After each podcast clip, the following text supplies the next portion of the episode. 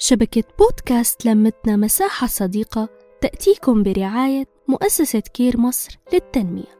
أهلا بيكم معانا مع الفكرة والخبرة مع التوعية والحكاية. بنتشارك معاكم كل ما هو جديد في بودكاست الحكاية التابع لشبكة بودكاست لمتنا مساحة صديقة. جاني تليفون من دار لرعاية المسنين. بيعملوا تسويق لنفسهم والخدمات الدار.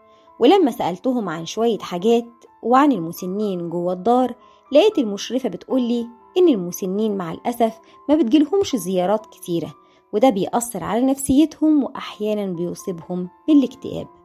لما قفلت التليفون كنت زعلانة جدا ولكن كلمت صاحبتي وقعدت أنا وهي ندردش مع بعض وجات لنا فكرة.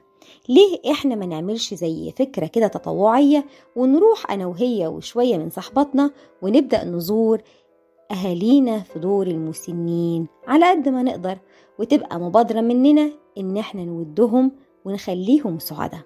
بنتها سمعتنا وإحنا بنتكلم. شاركتنا الرأي وقالت أول زيارة ليكم أنا وصحابي هكون معاكم وهنصور ده وهنعمل صفحة ونسميها يلا نسلي أهالينا وهخلي كل صحباتي وكل البنات يبدأوا يشيروا أكتر علشان خاطر الفكرة تكبر ونبدأ إحنا ندعم أهالينا في دور المسنين.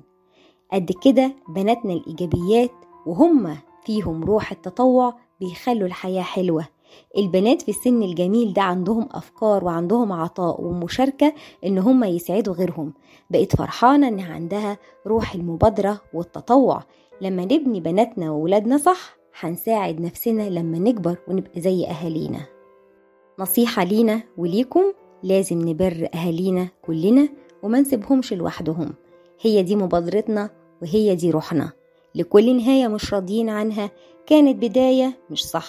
ولو ما قدرناش نعمل البداية الصح مش هنقدر نعيش الحياة اللي بنتمناها. لازم نهتم. من بودكاست لمتنا مساحة صديقة وبودكاست الحكاية بنتمنى ليكم دوام السعادة. كنت معاكم صفاء فوزي. كل الحب. نحكي نتشارك نتواصل.